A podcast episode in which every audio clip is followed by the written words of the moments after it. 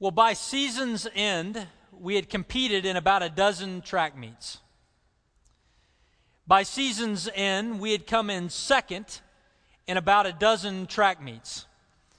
Uh, now, in case you are not familiar with 1980s era ninth grade track teams um, in the Tulsa area, uh, I need to fill in some details to make that make a little more sense to you. You see, in the mid 80s, I was a part of the ninth grade Bartlesville Bruin track team. And as a part of that team, one of the roles that I had was I, I ran on a two mile relay team. There were four of us, each ran two laps apiece for a total of a two mile relay team. And we competed in 12 meets roughly that spring. We came in second every time to the team from Jenks. Now, you know, if, if you are around these parts, then you've come to know that Jenks beats you in everything. It's just part of the. Anybody here from Jenks? Anybody graduate from Jenks? There's a few Jenks people back here. Yeah, we'll, we'll, we'll let that go, Sally. But, um, you know, that's not a new phenomenon. Jenks has been beating us for a long time, uh, including on our ninth grade two mile relay track team. But uh, at the end of the season, there was going to be one more meet, and that was the conference meet. And we were committed to not having an 0 for 13 record against that jinx, Jenks team. So, myself and my three teammates, we, we made these signs that said beat Jenks, and we taped them all over the, the, the bus windows on, on the way out. And, and we, we, the, the meet was at Owasso at the, at the conference meet, the, the last one of the year. And so on the way there, you know, we, we've got our headphones on, our little Walkmans, listening to all of the inspiration that the mid 1980s could provide. You know, I, I had uh, some slippery when wet Bon Jovi, something like that, just getting all fired up to go and to, to run this race. And, and we get there, and the very first race of the day was the two mile relay. Uh, now, if, if you're familiar with track meets, then this will make sense to you. If not, then this is an important point. A relay of, of, of four people, the way that you go from one person to the next is that you carry a baton. So the person who starts the race for your team has the baton in their hand. They run their leg of the race, and then they pass the baton to the next team member, on and on until you're finished. And so we started the race, and I was in, I ran the first leg of that relay. And I, I ran my two laps, and at the end of the second lap, it was just neck and neck with the Jenks runner. And I handed it off. And I handed the baton off at that time to what was really the best runner, ended up being the best runner in the state of Oklahoma for our age group. Uh, he lived right across the street from me, and he grabbed that baton and he took off. By the time he handed it to the third leg, we had a 100 yard lead. Third leg takes off runs his two laps. By the time he hands it to our anchor leg, we have a 150 yard lead. A seemingly insurmountable lead. Seemingly insurmountable lead. We hand it off to our anchor leg, who's also a, a, a wonderful athlete. Uh, he was on the rowing team at Notre Dame after we graduated. He takes that baton and he takes off. And he's so fired up. I mean, he'd listened to the best inspiration of the 80s and he saw the signs and he takes off and we're cheering him along and he's in the lead. He runs his fastest 400 he's ever run. He's running still ahead. Now, the, the Jenks runner who ran their anchor leg was phenomenal. I mean, this guy was like riding a scooter, he was flying. But at the end of the 400, our guy had held his own. But after that 400, that he'd run faster than he'd ever run a 400, it's like a refrigerator jumped on his back and was bearing down on him for the last 400 meters. And he comes around, and here comes the Jenks guy. And it was, it was just phenomenal. It, it looked as though our guy was stopped and their guy was flying. And they, they came right around, and was coming. At the very end, our runner, Michael, dives for the finish line, and the Jenks guy runs right past him, beats him by a, a tenth of a second a tenth of a second. Now, I tell you that story obviously because I'm still very bitter about that. Um, but, but the other reason why I tell you that is that I think that that story really is helpful for me in reminding me of the nature of a relay. The nature of a relay. The nature of a relay is that you're only as good as the next person in line.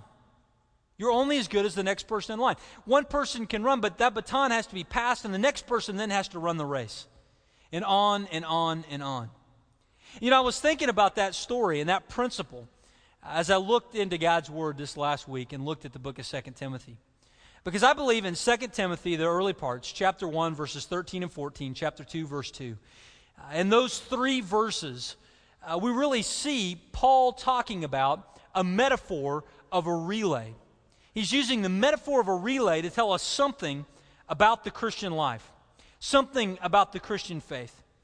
Uh, and what I hope to do this morning, what I hope that we will do is we'll look into God's Word. We'll examine this metaphor of a relay when it comes to the, the truth that we embrace as Christians.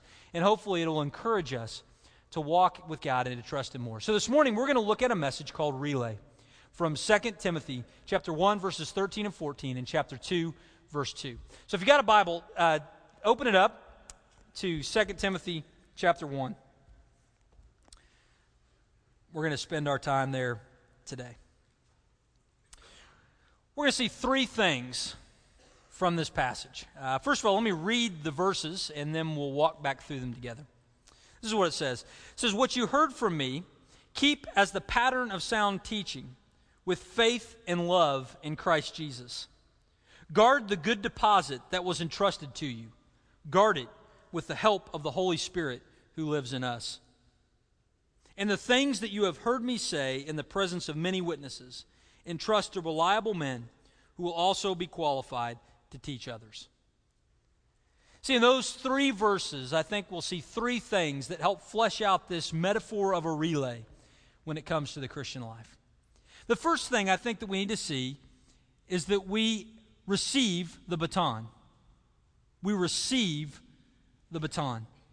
Now, we see this in the very first parts of 2 Timothy 1, verse 13. Paul is writing to Timothy, and he says, What you heard from me, keep as the pattern of sound teaching. What Paul was saying is, You have heard me teach many things, Timothy. You've heard me say many things. You've, you've heard them as we have preached together in various churches and synagogues. You've heard them as they've been read from the letters I've written to various churches and letters to you. You've heard them in interpersonal conversations that we've had. There's a, a body of truth that you have heard me say. And now, like a baton, it's being handed to you. The things that you have heard from me, Timothy, you're taking now like a baton in a relay. See, this was important for Paul to mention to Timothy because, as we saw last fall when we looked at this book, Paul was expecting his death any day. Paul had been arrested because of his faith in Christ, and indeed, he was going to die at the sword before he was to be released from prison. Paul knew that he was not going to live forever on an earthly sense. His earthly life was quickly coming to an end, and he would no longer be able to be the Bible answer man for Timothy and for others of the day. Uh, the, the things that Paul had taught, he wanted Timothy to remember, and he wanted them, him to remember them, not just so that he could respond to Bible verses and truth like that, but, but he, he wanted Timothy to be able to receive it like a baton and a relay that he could carry on into the future. You know, by, by what Paul was saying was the, the truth that he was teaching, and that truth certainly would have been the Old Testament truth. That truth certainly would have been uh, what we know as the gospel, the truth about Jesus Christ. It would have been the, the things that he taught and expounded on in his letters. But by application for us today, I think that we could say that it's all of God's Word. All of what we know as the Bible in the Old and the New Testament are like a baton of truth that was handed from Paul to Timothy. And what we find is that as that, Timothy, that, that truth goes from Paul to Timothy, that Timothy's going to carry it forward from generation to generation, all the way until we will eventually take it from those who came before us as well. You see, when we hold the Bible in our hands, we hold not a new truth, we hold a very old truth. That can be a little bit confusing. And at the front of my Bible, it's an NIV Bible, uh, it talks about how this has a copyright date of 1973. We can think, well, that is kind of new. Anything good can come out of the 70s? You know, I mean, what, what is that? I mean, surely there's something better than that because, you know, we, we're, we're predisposed to thinking that the best things are the new things. I mean, think about it when it comes to technology. How many of you listen to music on eight track tapes? Uh, don't answer that. How many of you listen to music on LP records? How many of you listen to music on cassette tapes? How many of you watch movies on laser discs or Betamax? Uh, You see, what, what happens in our techno- technological world is that something new and better comes along. We don't listen to eight tracks anymore because we have MP3s and CDs. Uh, we don't listen, we don't watch movies on beta because we have DVDs and Blu ray discs. See, we're, we're predisposed in our world to think that that which comes along sooner is better. The most recent things are better. But when it comes to the, the most important issues of life, the direction that our life is supposed to be lived, the things that we're to know and believe about God, those things are not something that is, is new. Those are things that are very old. Those are the things that Paul taught about and that were handed off like a baton to Timothy, who handed it on to the next generation and the next generation and the next generation until eventually, when we got it, the very first time you opened a Bible, you were opening something that wasn't just recently put together. You were opening an ancient truth. You were opening the same body of beliefs that Paul taught to Timothy and now has been passed along from generation to generation until we receive it now. Have you ever thought about that? Have you ever thought that the truth that you hold is, is not a fad? It's not something new. It's regardless of how new the binding is on your Bible or whatever, it's actually a very ancient baton that has been passed from generation to generation. You know, God's plan for communicating to you and God's plan for communicating to me was to communicate at a point in time in history so that it could be codified and written down into words and be passed from generation to generation until you and I received it and have read it. That's God's plan. There's not a plan B. God's plan was that this body of truth would go from person to person until it gets to us. I think it's important for us to remember because many times we can look at the Bible as just another book. We can look at the Word of God as just something else that's that's here. And and you know, I, it's it's kind of funny. I, am what I'm getting ready to say will make me uh, sufficiently weird in your book. But when I get a new Bible, like what I've, I've got a new Bible, one of the things I do is I smell it.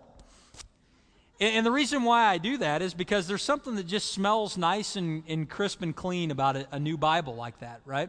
I told you you'd think I was weird. But, but I, I do that. I think, wow, that's, that's the smell of a, of a nice new Bible. Um, but you know what? When, when you think about the nature of the book that we've been given, when we look at the Bible, we ought to see more than just a new book with a leather binding. We ought to smell more than just ink on a page. When we look at this truth, we ought to smell and, and smell the, the sweat of the apostles as they wrote this. Ought to smell the, the ashes that blew onto the page as copies were being burned. We ought to see more than just the black words on the page. We ought to see the blood dripped spots of the martyrs. When we look at this book, we ought to look and see and smell something far greater than just a book that we bought at the store that's bound in leather. We had to look and see and smell and discern that this is the baton of truth that is passed from age to age until it finally made its way to you and to me. You know, when you think about um, if, let's just say we, we left this room, we went out front, and suddenly up walks a man and he says, uh, I, have a, I have a note for you. So, what is the note? So, well, this note has passed from George Washington to you. It's gone from person to person to person in an uninterrupted string of passes until finally it's got to you. And you were to be handed this letter that was written by George Washington, and you were to get it at this point in time. Would you read it? Well, yeah, I think so. I don't think you take it and stuff it in your backpack and say, when I get a chance. George Washington wrote that? Let me take a look. You know, when you think about the fact that this is a core of truth, that God inspired Himself and has passed from person to person to person until finally you have received it, our attitude towards this book ought to be different than anything else, any other book that's on our shelf, any other uh, thing that's in our library, because this is God's word to you and to me.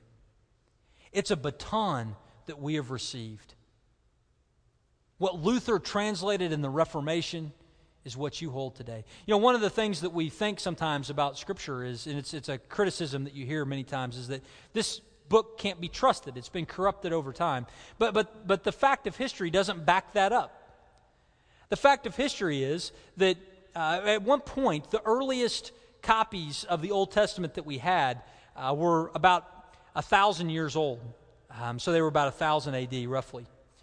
Um, and, and that was the oldest copies of the Old Testament that we had.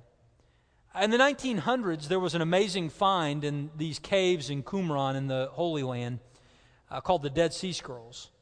The Dead Sea Scrolls were just copies of Old Testament books that had been preserved in some clay pots in these caves by the Dead Sea. When those pots were opened and those scrolls were looked at, what was found was that the text that was recorded in the, the Hebrew of the Old Testament text was the same text that we had a thousand years later. In other words, God had preserved that text for a thousand years in a day when there wasn't a printing press. It's pretty remarkable. It had been passed like a baton from generation to generation. Same thing can be said about the New Testament. New Testament came about at a different time and was transmitted in a little bit of a different way in that uh, many, many copies were made of New Testament books. Paul would send a letter to a church. That letter would get copied by lots of people. And so, literally, today we have thousands of fragments of copies of New Testament books. You know what's interesting? When you examine all of those different fragments of copies of New Testament books, what you find is that they all agree on the truth. They all agree upon the truth. When you, when you add all of that together, what you see is that this baton of truth has been passed from Paul to us. And the first time you opened a Bible, what you were doing was you were receiving the baton of truth that is God's communication to us. What a powerful thought that is. That ought to shape the way that we interact with this. We ought to, we ought to read it because it has been passed down to us. The first thing that we see is right there at the beginning of 13 what you heard from me, we've received the baton. But the second thing I think that we need to see is what Paul says next. And basically, Paul says that we're to run the race, that we are to run the race. You know, in a relay, when the baton is passed, somebody doesn't just get it and go, wow, nice baton. No, they get it and then they run. And Paul's saying, after you realize that you have received this baton of truth, there's something I want you to do with it. There's something I want you to live out. And so that's what he says in verses 13 and 14. He says, What you heard from me, the baton of truth, keep as the pattern of sound teaching with faith and love in Christ Jesus. Guard the good deposit that was entrusted to you, guard it with the help of the Holy Spirit who lives in us. The first thing that Paul says is, I want you to keep this baton of truth as the pattern of sound teaching. You know, in a, in a, in a relay race on a track, people are given a lane to run in. Right? You've seen this. You know, tracks are, are lined with these, these lanes. And when you receive the baton, you have to run within your lane. And if you step outside of that lane, uh, you run the risk of being disqualified. And, you know, that, that's, that's something we even saw at the Olympics last summer. I don't remember the race, but uh, there was an American runner who was disqualified. I think it was in the 200. Was disqualified because he stepped outside of his lane. And in, in, in, in a relay race, stepping outside of your lane keeps you from accomplishing what you want to accomplish. And Paul writes to Timothy and he says, Hey, look, when you receive this baton of truth, I want you to run down the lane that God has prepared for you. I want you to run down this lane. And that, that lane is set up for you by the parameters of the sound teaching that you've heard from me. In other words, don't just realize this is the teaching that I taught. Don't just realize that you've received it, but allow it to define the parameters of the lane in which you'll run. He says, Keep this as the pattern of sound teaching with faith and love in Christ Jesus. In other words, we allow the Bible to define the parameters of our life, and then we move forward as we have faith in God, we're trusting in Him, and as we exhibit love towards Him and towards others. In other words, the way that we keep the Bible as the pattern of sound teaching is by running the course of life in the path that it defines. And stepping outside of that path can lead to consequences that can keep us from doing and accomplishing and being what we want to do. You know, I'm always amazed at how we spend our lives many times longing secretly to venture into sin. Now, I, I don't know what the issue is for you, um, but I'm sure that everybody here, because we have a flesh, because we have sinful desires within our lives, uh, there is something within you that is tempting you to sin. There is, there is some area of life where you're being tempted to step outside of the lane that you're running in, the lane that the Bible identifies. And many times we want to step outside of that because we think that what happens outside of that lane is better than what happens inside of that lane. You know, for some, it might be in the area of marriage. And even though the Bible is clear about defining this lane of marriage as a relationship where a, a husband loves his wife as Christ loves the church, and, and that it's a commitment that goes that what God has joined together, let no man separate, that the two shall become one. Even though that is the lane that is identified there, even though the Bible identifies this lane as the best expression of sex in the world is between a husband and a wife, even though that is the lane that is identified right there, many times people can spend time daydreaming about getting outside of that lane. Wow, it must be really great to get a divorce. Life would be better for me if that happened. People spend time thinking, wow, wouldn't it be great to have a sexual experience outside of marriage? That would be, that would be really good. It might not be in the area of marriage, it might be in the area of just general lifestyle issues. Wow, it looks like those people that are over there partying with drugs or alcohol or whatever, boy, that looks like that looks like real fun. They look like they really have good community with each other. That looks like a good spot to be. You know, sometimes we can begin to fantasize and think that we're missing out on something by running in the lane in which God has created us to run. But the reality is that stepping outside of that lane is never a good idea. God didn't set the, the lane for us because he was just some cosmic killjoy. God set the lane for us because he is the author of life and he knows what is best. So when God says, This is the path that I want you to run, stepping outside of it will have consequences. It's because He wants us to be and do all that He has created us to be and do, and to live in fellowship and harmony with Him. And so, when it comes to keeping the standard of sound teaching, it's that God wants us to, to read this book, but then use it to define the parameters of our life and then run right down the middle of it. Now, it's important to remember that all of that is done in Christ. You know, all of us at time will, will step over that line. Uh, and, and it doesn't take an imagination to think about the ways we might step over the line in the future. We know our past. We know that we have stepped out of bounds at some point previous to today, maybe even this morning. But the reality is, the reality is that in Christ, our sins can be forgiven. But the, also the reality is that in Christ, running that lane is the best way that we can possibly live. We have received this baton. Now we're to run in the lane that has been marked out for us. That's part of what Paul says to him. That's what he says in verse 13. But then he says something else in verse 14. In verse 14, he says, Guard the good deposit that was entrusted to you. Guard it with the help of the Holy Spirit who lives in us. In other words, there's part of this running the race that is running the straight line of the lane that God has marked out for you. But the other part is that you are looking around to make sure that this truth is not being corrupted or polluted by others in your midst. There is a sense where this is like a deposit, great deposit of truth that we're to keep from falling into error. We're to evaluate the things that we're hearing, the things that we're teaching, the things that we're processing and evaluating against the standard of God's Word so that we might keep this pure and undefiled. Now, I was thinking about what that might look like a little bit for us in our world in which we live, and, and really the thought uh, came to my mind of a trip to Volgograd, Russia that I was on in 1995. Uh, many of you heard me talk about that experience in the past, but uh, I got to go, and Kimberly was with me, and we, we went and were a part of a team that was helping set up a, a movement on a campus with Campus Crusade for Christ uh, in Volgograd, Russia. Uh, so, as a part of the, the setting up of that, we were actually preparing the way for a long term team that would arrive in the town um, that, uh, that, that next fall. And so we had to secure lodging for them. Now, this was right, this was 1995. This was after the Iron Curtain had fallen, and, and Russian banks were not considered very reliable.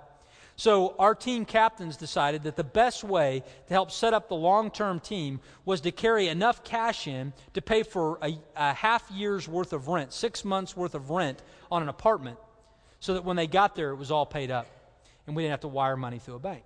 So, I was elected as one of the people to carry money into the country. And so, I was given $4,000 in $100 bills, 40 $100 bills that were in a, a lap belt strapped to my body. Uh, and so there we go. Now, before we go, this is a very important thing for you to know. We were warned over and over again about the dangers of pickpockets in Russia. And we were told be very, very careful of the, your surroundings, be very careful that, that many times there are children that participate in this, and but under no circumstances should you carry any valuables with you.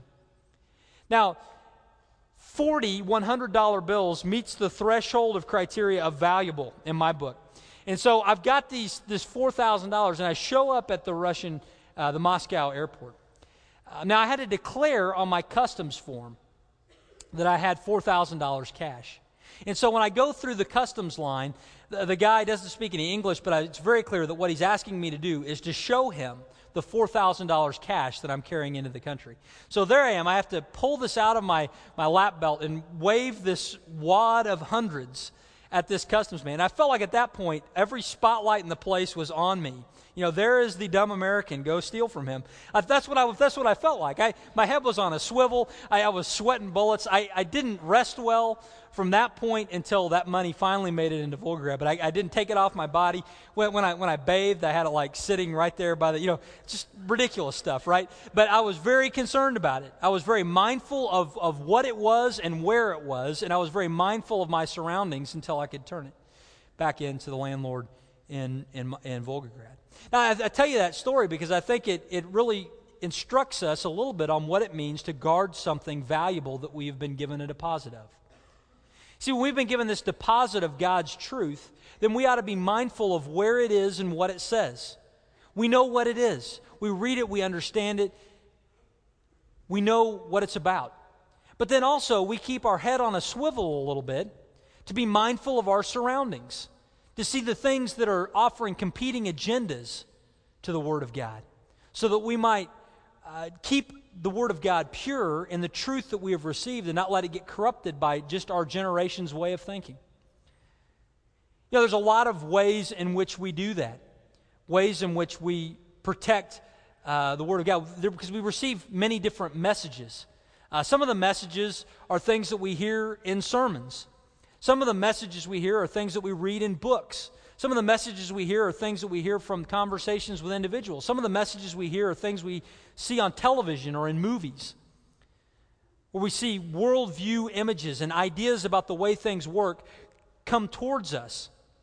And I think what Paul tells Timothy and what applies to us is that when we receive all of these various messages that exist in the world, be on guard, be vigilant to compare the messages that we're hearing with the truth that we have been given the good deposit of. Make sure that we're not allowing these ideas from outside of God's Word to contaminate our understanding of what God says. And, and the way that we do that, it, it, we don't have to do that just by ourselves. We do that with the aid of the Holy Spirit. Uh, he says at the end of verse 14, he says, Guard the good deposit that was entrusted you. Guard it with the help of the Holy Spirit who lives in us. In words, the Holy Spirit exists within our lives. One of the reasons why the Holy Spirit exists within our lives is to help us to maintain integrity to this word, to help us to maintain integrity in what we believe and profess and how we live. You know, in the book of Acts, chapter 17 and verse 11, uh, there's an example given of people who did this very well. Uh, they were people from the area of Berea. And this is what it says of them in verse 11 of chapter 17 in Acts. It says, Now the Bereans were of more noble character than the Thessalonians, for they received the message with great eagerness and examined the scriptures every day to see if what Paul said was true. What they were doing was they were taking the messages that they heard and running it through the grid of God's Word. The things that came through that they heard that matched with what they read here, they believed. Things that they heard that were out of sync with what was here, they were skeptical of. That's what we're called to do as well to guard the good deposit. This is something we take seriously as a church leadership, but it's also something that we must take seriously as individuals as well. Are we evaluating the messages we hear in life through the grid of God's Word? Are we prayerfully considering these things with the help of the Holy Spirit to understand what God's plan is for us and to keep it pure within our lives? You see, we've received this baton of truth. And then, as we've received it, we run the race down the lane that God has prescribed for us in His Word, guarding this good deposit as we go. But there's another thing that we need to see. More than just receiving it and running the race, we also are to pass the baton. We also are to pass the baton. You know, any relay race uh, would, would really come to a halt if one of the members of the team decided not to pass on the baton to the next person. You got to have it to keep going.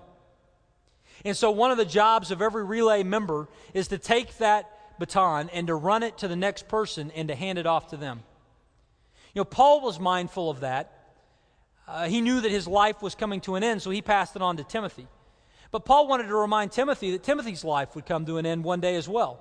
And he wanted Timothy to pass the truth baton that he had received on to others also. And that's really what Paul says to him in chapter 2, verse 2.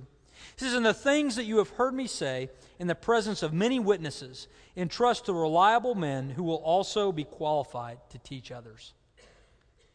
In other words, you've received this truth baton, Timothy. Now be looking for those to pass it on to. Be looking for those. The things that Timothy were to pass on were the things that he had heard Paul say in the presence of many witnesses. You know, it's interesting. The things that he heard in the presence of many witnesses, these were not secret truths. These weren't secret. These were the same things that Timothy had heard Paul say over and over and over again. You know, sometimes there's this thought that religions have like secret society stuff, and there's secrets that are passed on as a whisper from one generation to the next uh, until somebody blows it on the internet, like Scientology and Tom Cruise, you know. But there's this idea that maybe religion has some kind of a secret core of truth that is hidden from others and is passed down from word of mouth. In Christianity, we shout it from the mountaintops. It's not secret truth. It's the thing that we have heard said in the presence of many witnesses. Jesus didn't die in a closet, he died on a public hill with historians to attest to the fact. Paul didn't live his ministry in asylum. He lived out his life and ministry going town to town, proclaiming in public places this truth about Christ. The very public truth that had been passed on, Timothy was to take that truth and to pass it on to others also, who would then tell others. How is it that you and I have the truth today? We have the truth in our hands today because Timothy took that seriously. Because the church fathers of the first 300 years took that seriously. Because the monastics and, and the, the, the people that lived through the Dark Ages took that seriously. Because the reformers took that seriously. Because of all of those things, all of those generations of people taking this charge seriously, you and I have the Word of God today. And God's charge to us is to continue to carry it forward and to pass it on to others. Now, what does that look like for you? What does it look like for you? You know, if you are a student in high school or college right now, what does it look like to take this body of truth and to pass it on to others? Well, I think one way that it works for you is one of the great things about any educational process is it's, an, it's a uh, required integrator of people. It's a required integrator of people. You, you go to class, there's a random set of people that are plugged in there with you. You live in a dormitory, there are people who are in there with you. Um, you go to the cafeteria, you eat not with your family, you eat with a large number of people. School, high school, middle school, grade school, college, whatever, is an integrator of people.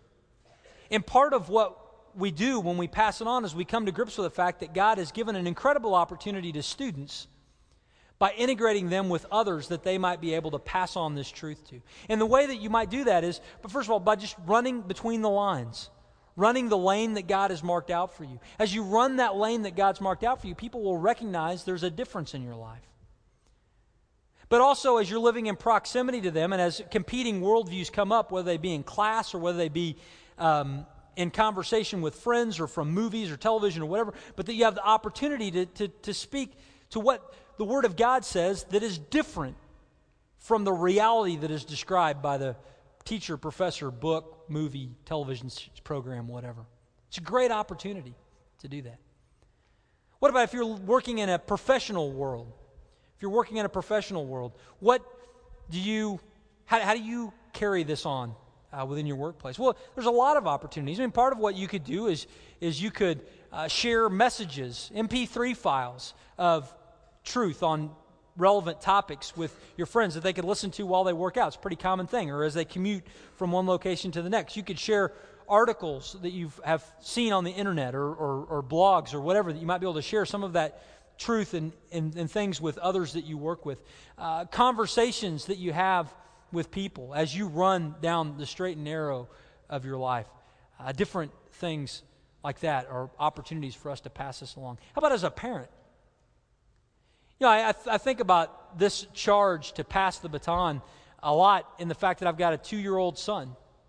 What does it look like for me to pass on this baton of truth to him? Well, right now he's two. He doesn't understand transubstantiation and all this kind of stuff, but, but he does understand some things. And what can I pass along to him at two? And I think one of the things that, that, that we do is we just pray together.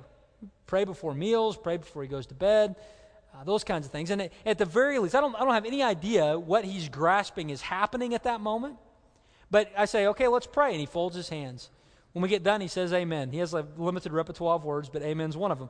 And, and he, you know, he, but just, he's beginning to form within himself this idea that there is a God, and it's someone that we talk to, that we can have a relationship with. As he gets older, that will be built and added onto and developed. But as parents, it's an incredible responsibility, a credible opportunity for us to pass on the baton that we have received to them. You know, as a church, we, we think about this a lot. Uh, the things that we do as a church from a program standpoint, many of them are designed to help us pass on this baton of truth that we have received onto future generations. Things that we do with children's ministry and youth and college and adult ministry within the church all are designed to help us pass on the body of truth that we have received and encourage us to run the lane that God has mapped out for us. See, when we think about we think about the Christian life, and we think about the truth that we have received, in many ways, it's like a relay race. It's a relay race where we have received a baton of truth. We are running a race that's set before us, and now we're handing it on to others so that they might run into the future. That's part of the design of the way that God wants to communicate to us today. Now, I began our time today by talking about how a relay race is only as, you know, a relay team is only as valuable as the next leg in the race. You know, and, and it talked about my friend that was nipped right at the end, and we lost by a tenth of a second. Um, but you know, the, one of the things that is a great promise and a great truth and a great hope is ultimately the one who has carried this core of truth from the time of Christ to today. The one who has carried that truth has been the Holy Spirit of God. God Himself has carried it. God cared too much about the preservation of His truth than to let that baton fall. And so God has empowered individuals to help keep that flame going all the way until we have received it today. We got to take great comfort in that. If we believe that God could author the scriptures, can we not believe that God could preserve them and maintain them so that when we receive them today, what we have are His words? I believe that's true. In history, as we talked about earlier, actually backs that up. That's a work of the Holy Spirit who has carried it on. The great joy that we have, the great joy that we have, is that we simply get to be used by God in that process. Let me pray for us. Father, I thank you for today, and I thank you for the opportunity that you gave us to look at your word. Father, I'm thankful that as we open our Bibles, that we are not just looking at some book written in 1973, but we're looking at the ancient truth that came from your breath all the way into our hands. Father, that you want to guide us and instruct us on the lane in which we are to run through the parameters that you identify for us in your word. Father, thank you for that. Thank you that you're not just leaving us dangling in the wind, but that you're providing us direction. Thank you that you are allowing us the opportunity to discern truth as we prayerfully consider things in light of your word, and that you equip us with your Holy Spirit towards that end. And Father, thank you for the great privilege of running this race and handing this baton on to others who will pass it on to others as well. We marvel, Father, at the fact that you would get the Word of God to Norman so that we could know it. Father, thank you that you want to continue to use us in that chain to take it to other places and to other hearts. We pray these things in Jesus' name. Amen.